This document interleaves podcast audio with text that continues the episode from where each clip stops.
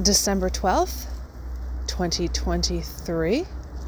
This one is called Friends with Food. Greetings, everybody. I'm in the woods for a hike on this chilly December day. And I want today to talk about eating disorders and starvation because this is a very hot topic these days. There's so much ill information on the anti social media platforms about what we're supposed to eat when we're supposed to eat. And I'm not talking about someone just doing like a fast for, you know, religious or spiritual reasons for maybe a day or so. I'm talking about the lifestyles that promote constant restriction and the problems that we can run into when we basically are starving ourselves, for lack of a better word. We have all these fancy terms now like intermittent fasting. It's really just starvation. And will you get results in the beginning when you're doing these types of things? Absolutely. That's why people usually stick with them. But whatever comes up must come down. Buy now, pay later, and eventually one hits the wall. So let's talk about it from a biochemical perspective of biochemistry, how this will ruin someone's organ health and in the long term cause uh, fat gain and aging. The things that we probably do this in the beginning to get results from, but it ends up calling, um, causing that rather. And of course, on the other side of the spectrum, we have people who are gorging themselves on food. We have this whole uh, mukbang culture that we see on things like the anti social medias, like the YouTube, where people are eating heaps of really, really toxic, uh, high calorie, quote, uh, food. So we have a very distorted, you know, as we always know, Big Z promotes these massive extremes. It happens in body type, it happens with uh, political ideology, it happens with personal philosophy, it even happens with the whole dietary culture, which is part of this eating culture where people assume that if you uh, eat carbohydrates that you've got to be vegan and if you are low carb you've got to be you know a meat eater or, or keto. And that's another dialectic by the way. Total dialectic the meat versus plant the low carb versus high carb. Uh, it is just uh, a sea of mind-boggling ill information out there to confuse people to ruin their organ health uh, and to make them fat and old. And of course, that would behoove Big Z because why would why would this entity want us to be healthy? And we're thinking about it from more of a esoteric spiritual perspective, what we eat really matters to our spirituality and what will happen uh, in the next phase of our our soul's life. So we really want to think about not just from the exoteric perspective of hey, it looks it's great to look na- good naked. Obviously, I think most of us could agree with that. But it's more than just that. We want to eat in a certain way to honor our uh, spirituality and keep our brains sharp. A lot of the eating that they're promoting these days in these uh, cults, and they are certainly cults, will keep our brains into like um, mush you know, we're, we're basically going to lower our IQs and become exactly what we don't want to be by eating this way. I even heard something so mind boggling the other day, speaking of uh, aging and fat gain and ruining our organ and metabolic health. I just started busting out laughing because I thought it was just the zoggiest, most ridiculous thing I could hear. But I was watching this video over on YouTube, and supposedly, people in their 20s and their 30s are now getting facelifts, which was typically something historically, or at least in modern historical context, t- context even though plastic surgery, I think, was invented in the Ayurvedic uh, tradition. Of course, it was probably used for many different things than it's currently used for. I did a show about this a long time ago, back in like the 2019 era. Traditionally, at least in the last, let's say, I don't know, 100 or so less years, a facelift procedure was for someone who was 50, 60, you know, of that age.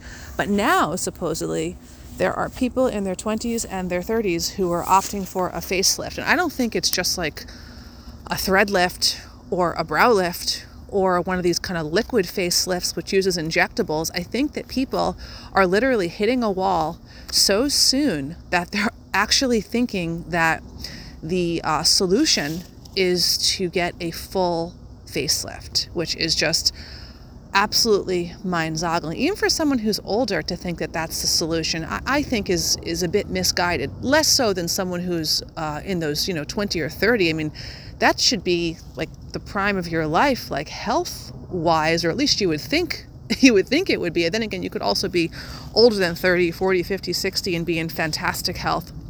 But you would think that the majority of youth would actually have, you know, youthful metabolism, youthful organ health, but apparently that is not the case anymore.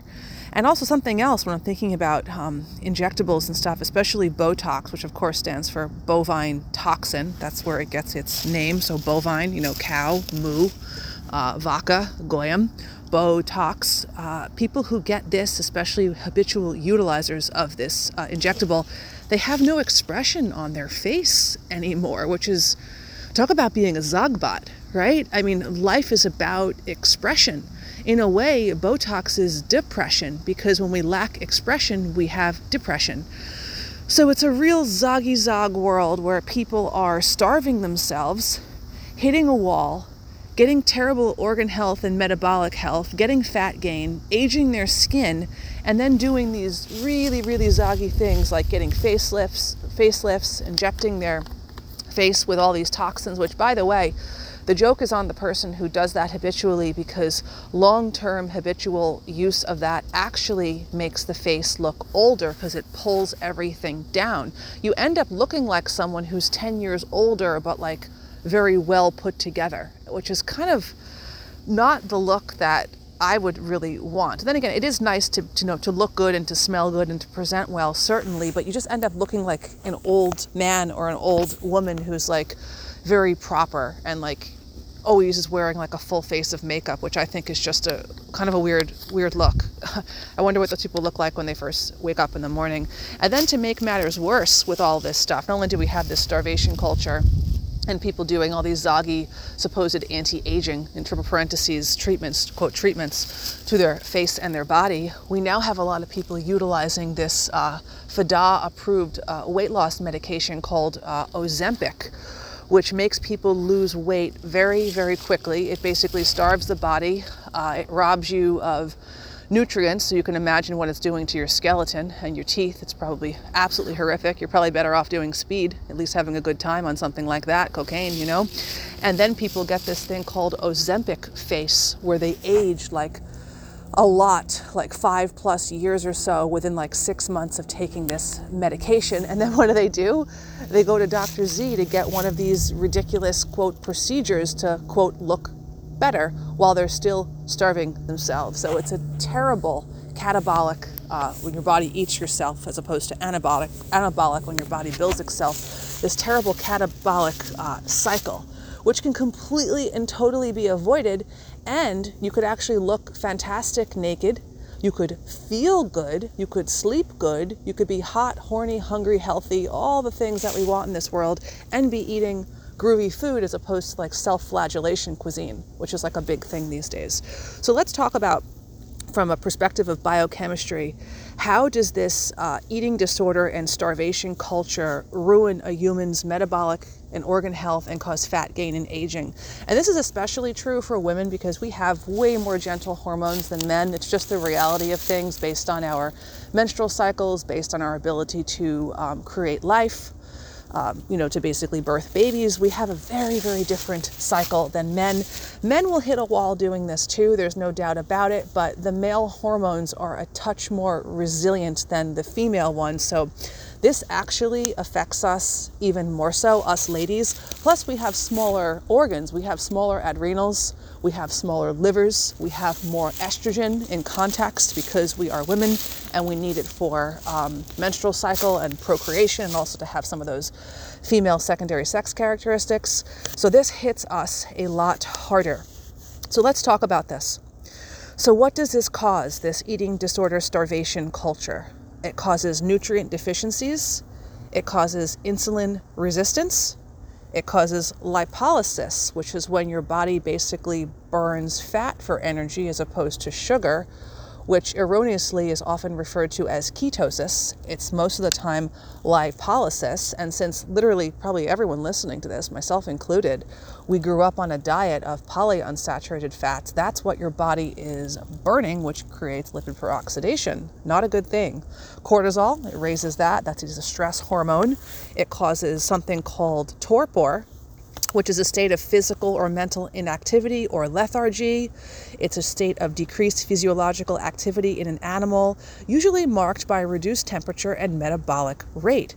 Torpor enables animals to survive periods of reduced food ability. So it's like when certain species of animals will eat, like a bear, for example, eat like tons of nuts that are high in polyunsaturated fats and salmon, which is high in polyunsaturated fats, so they can go into hibernation to lower their temperature and lower their metabolic rate. It's their survival mechanism. So yeah, it's it's not something that you actually want to mimic for quote health, but a lot of these um, ketosis and um, carnivorous people think that this is actually health. And then they say if you speed your body up too much, you're going to burn through it. But no one said you actually have to go into this hyperthyroid, like hummingbird state. It's just about having this optimal baseline. So a lot of stuff is, of course, taken out of context and not really completely comprehended. This state of starvation and eating disorder also causes what's known as hypoxia. This is a state in which oxygen is not available in sufficient amounts at tissue level to maintain the adequate homeostasis necessary, which can result from inadequate oxygen delivery to the tissues, either due to low blood supply or low oxygen content in the blood, which is basically hypox- hypoxemia. So, not a good thing, doesn't sound very sexy, not to me at least. It also causes excess lactate, which you want to avoid too. That's that feeling that you get after you work out when your muscles feel stiff. So, high lactate levels can also represent hydrogen concentration, which will lead to metabolic acidosis. This is a serious condition. You want to avoid it at all costs. Metabolic acidosis is typically seen with conditions such as kidney diseases, with, which are basically chronic renal failure, which, when it progresses, a kidney disease will become chronic renal failure. And we're talking from a TCM perspective about the organs and life and Jing, what we would translate into um, English as essence. The kidneys are the door to life. We inherit some of our Jing from our parents. That's our like uh, primordial Jing that we get just from their lifestyle and their habits and their genetics. And then we have the Jing that we can create in our own world. It's kind of like the Ayurvedic perspective, what they call prakriti. We have our innate constitution, and then we have our constitution that we create based on our lifestyle and our habits. So, why would we want to mimic a state that basically drains us what the ancients call um, jing, or what the, what the Ayurvedic perspective, other ancient perspectives call prakriti, or even ojas would have a, a similarity with that. That does not really sound good. And if someone's just looking for uh, weight loss as like their goal for health, they're thinking about things completely in the wrong way. They're going about things in a very zoggy, exoteric way, and are not understanding the whole thing. Your goal should be organ health. Weight loss is the benefit. Up next, of course, is hypothyroidism. What happens when you starve yourself? Your thyroid downregulates, your temperature goes low, your pulse goes low, your body feels cold. It's a survival mechanism. Then also we have excess estrogen, which of course is not a female hormone, it's a stress hormone. It's a hormone of growth. Yes, of course, both sexes need a little bit in context. If we were to go completely estrogen free, that would cause problems. We're not talking about that. Just like if we were to go completely serotonin free, that would cause problems. We're talking about it in context. When there's too much of it, it's a problem. And for most people, it's not low. And finally, what does all this cause starvation? It causes stress. And that's what we want to avoid because we already live in this world, Wi-Fi, Zog fog, dealing with other people. It's a pretty stressful life just being in this world, right? You know, if you're living in the mountains and doing like the Asian adept thing, like the uh, Chinese uh, Qigong, you know, Taoist adept that lives in the woods and only basically tends to himself, like, and maybe meets up for lovemaking whenever that suits his needs. Maybe you wouldn't have all of these stresses going on, but most of us probably listening are living a, a semi, you know, typical modern life, and we have these things in our life that already are stressors. So when we starve ourselves, especially when it's long term starvation, it's going to meet with very bad effects. And especially when you do this when you're younger, when your body is growing, this can be very deleterious too because when we're growing and we're younger, we need a lot of nutrients, we need a lot of calories. The same thing could be true for a parent who um, puts a, youngster on a diet that basically restricts one of the uh, major macronutrient nutrients, uh, lipids, carbohydrates, or protein. That is not good too. Like there are parents these days who are raising children on zero carb or low carb diets, parents raising children on diets that basically are devoid of meat. That is going to have long term ramifications because that is a an aspect of starvation and eating disorder is cutting out a macronutrient. Any diet that cuts out a macronutrient is a red flag for something that's in the you know the basic Venn diagram of starvation culture. So let's talk about this now, the whole cascade of effects that happens when we starve ourselves. We've already talked about nutrition nutrient deficiency, insulin resistance, and of course it's it's kind of ironic and very zoggy that a lot of these uh, keto people talk about how carbohydrates cause insulin resistance. No, that is incorrect, and we'll talk about why that happens in just a moment. Lipolysis, we talked about cortisol, torpor, hypoxia, lactate, hypothyroidism, estrogen, and stress. So here is the whole cascade effect. When you excessively restrict calories, your blood sugar is chronically low. That makes sense, pretty easy to understand. This means cortisol remains elevated since its job is to make sure your blood sugar doesn't drop so that you don't die. Cortisol is known to increase lipolysis, and gluconeogenesis. Gluconeogenesis is what all these low carb people talk about as our preferred state of energy. It's a backup state that thankfully we have in times of famine, where our body basically um, catabolizes and makes its own sugar or carbohydrates. So, the cortisol will increase lipolysis and gluconeogenesis and chronic hypercortisolemia, which is prolonged excess cortisol coursing through the blood. And this results in increased fat mass. So, this is how people get fat. And when this is in an intense, prolonged way for a very long time, this results in something called Cushing's syndrome. And Cushing's syndrome is typically you can see it very visibly. People usually have what's called a buffalo hump on the back of their neck. It's like a fat pad uh, on the back of their neck. And they usually have kind of like a Humpty Dumpty style physique, if you could even call it a physique, where they have small or lean arms and legs and a very um, ample, um, like middle section torso, almost like those Tweedledee and Tweedledum characters from um, Alice in Wonderland. Cortisol is great for short bursts, of course, like we talked about earlier. We need things in context estrogen, serotonin, cortisol, which is what it's meant for. But in chronic undereating, this is sustained and quickly becomes pathological. And remember, whatever is a problem on a functional level eventually becomes structural. So if something is functional, it basically becomes part of your structure. And that's how we should really look to heal or quell stuff, we shouldn't just see something isolated like allopathy does, right? You go to this doctor for this, this doctor for this. It's a whole operation happening systemically. Lipolysis is the breakdown of mostly stored fatty acids for energy, which is what most people think erroneously is ketosis, like I said. Due to the effects of estrogen and related hormones, women tend toward lipolysis more easily than men do. Excessive lipolysis and gluconeogenesis are associated with insulin resistance, fibrosis, and even cancer. Now, we're told all the time through the Zog alt media, the Zog radical media, and the Zog mainstream media, which of course are all controlled by the same institutions. They just make it look like, oh, this is, you know, counter to what's coming out. Yeah, right. Okay. We all know already that the counterculture is always controlled by the culture. That's why you want to opt out of both. And we're told many times that it is carbohydrates that cause cancer. No, it's actually the fats that cause it. This stress state, because when you run on fats, it's a stress state, that's a backup state, gluconeogenesis, can create bottlenecks in energy metabolism that lead to less carbon dioxide, which oxygenates tissues via the Bohr effect, and the Bohr effect describes red blood cells' ability to adapt to changes in the biochemical environment, maximizing hemoglobin oxygen binding capacity in the lungs whilst simultaneously optimizing oxygen delivery to tissues with the greatest demand. So we don't obviously want that. And then, of course, more lactate. We talked about lactate. We talked about think about the muscle burn post workout effect. That's lactic acid. And um, a product of anaerobic glycolysis. So when you're starving yourself, you're running on stored fat.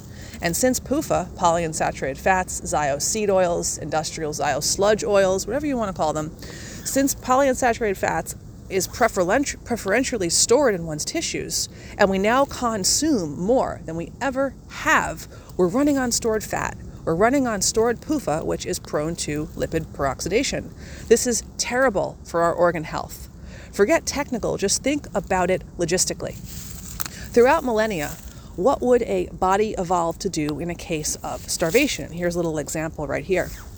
The body would slow down all processes which require nutrients and energy to conserve resources during this perceived period of famine. So, whether it's real or not, your body is perceiving it. The same thing is true of stress or a threat. If your body perceives it, whether it's happening or not, your body still thinks it is. What do you think happens when you return to maintenance after the perceived period of famine? You put on more weight than you would have otherwise because your metabolism has slowed down to keep you alive. This is the common yo yo dieting. And of course, women are more apt to try this because I think a lot of what we see in society, we're told that we have to be looking a certain way. And remember, this also feeds into the TS culture, to the transsexual culture. How many times have many of us, especially in our younger, possibly more impressionable years, us ladies, looked at an advert and said, oh, wow, that person is so lean, that quote woman is so lean. It was a guy. It was a guy on estrogen uh, who basically had a mastectomy or not a mastectomy excuse me who basically had breast implants and was like wearing lipstick and we were looking at it thinking oh man like why can't we look like this? So they this whole ts culture feeds in uh, in a very strategic way to the whole eating disorder and starvation culture. And i even think this goes beyond just the adverts with models. I'm um, rather convinced that the majority of quote women in uh, pornographic films are actually men with breast implants and vagioplasty and, and makeup. So it really goes deep. So you eat these foods you've been craving and then you feel guilty. And when you see the scale go up too quickly, now you're reinforcing the unhealthy relationship with food. This is the same misunderstanding that keto people have when they avoid carbohydrates for six months and then they binge on some strawberries. Imagine thinking strawberries were a binge. It's pretty pretty crazy. And they see their blood sugar spike. They blame the fruit when it's really their body, quote, forgetting how to effectively metabolize sugar, further reinforcing their unhealthy relationship with carbs. So, what do we think when someone acquires uh, something like diabetes? We're told that person can't have sugar. That person should go low carb. That person should go on metformin. No, that's not the problem. The problem is the person's body that the person cannot get the carbohydrates into the proper area of the body, into the cells to basically function properly. So it's a cellular issue, it's an organ issue. And also, of course, with type 2 diabetes, there's usually a long history of stress, there's a history of hypothyroidism, uh, there's um, a lot of you know PUFA and you know free fatty acids oxidizing in the blood. And here's something interesting too, that people who utilize tobacco actually tobacco use inhibits uh, free fatty acids in the blood. So tobacco users are actually less likely to be type 2 diabetic. So of course we always blame the food. We don't think about the person's physiology. And this is basically what happens. This is what happens when you eat the wrong thing for years you starve yourself and then you eat something like strawberries and you consider it to be a quote binge and then you get into trouble and you think oh um, you know i can't do this. And really what's happened is your body has not been given the time and the energy and the care and the nurture to be able to uh, metabolize something properly. So of course we just blame food as opposed to saying oh the person's the person's organ health and physiology is in a really downregulated state right now. So this is not good. Uh, the sooner you can understand this and get away from it it's not good. Become friends with food because food is delicious. It's a part of life. It's a part of your ancestral heritage. It's a part of your spiritual development. Learn how to cook. It's very sad. A lot of people these days don't know how to cook that was never the case, even like 20, 30, 40 years ago. Learn how to cook. It's really, really important. Male or female, man or woman, super important to know how to cook. Uh, if you're going to be feeding yourself, if you're going to be feeding a spouse, a family, even if you're just feeding yourself, it is incredibly important. And there's a lot of power in learning how to cook. And this is a sick sick death culture, this whole starvation and eating disorder thing. It's it's against living in abundance. It's part of this whole Zio scarcity culture. And what happens is that women specifically, but men too, because now men have really been very highly impressionable with all of this culture that's out there. It used to not be that way as much. It used to be that eating disorders and starvation was typically most of the time a female issue, but it's really taken on more of a for both for both sexes an issue for both sexes these days then we have of course like the bodybuilder culture which is a lot of um, weird eating disorder and, and drug use that goes on in that culture too which affects men and, and women of course so this is a sick culture that um, women and men are ruining their health and they're not noticing because when you're young you're still running on the youth associated hormones. So for women, that would be pregnenolone, progesterone, and DHEA, and this will protect you to an extent. But if you keep starving yourself, the wall, we all know about that wall that everyone hits, the wall arrives many years earlier. Brittle nails, thin hair, bad skin, strange body composition, and worst of all, hormonal and fertility issues. Turn it back now. So, yeah, definitely maybe it sounds a little scary. Uh, it's good to know how this works from a biochemical perspective, just so we can understand it from this scientific perspective. Remember, this this keto stuff is not based um, really on science. It's Zog science, which of course is not not real. Nothing is nothing is real that they put out there. I think we should all understand and know that by now. But it's important to understand how chronic starvation, chronic nutrient deficiencies can lead to organ damage, can lead to ill metabolic health, fat gain, and aging, which, of course, I'm sure anyone listening to this show wants to avoid at all costs and wants to live a happy, healthy, horny, juicy, groovy lifestyle. So that's it for today on food, for uh, Friends with Food. I hope this little piece inspires you to eat well, stop depriving yourself, and enjoy uh, the finer and luscious aspects of life, one of those which is food. I'm off for my walk. Uh, until next time, Satnam.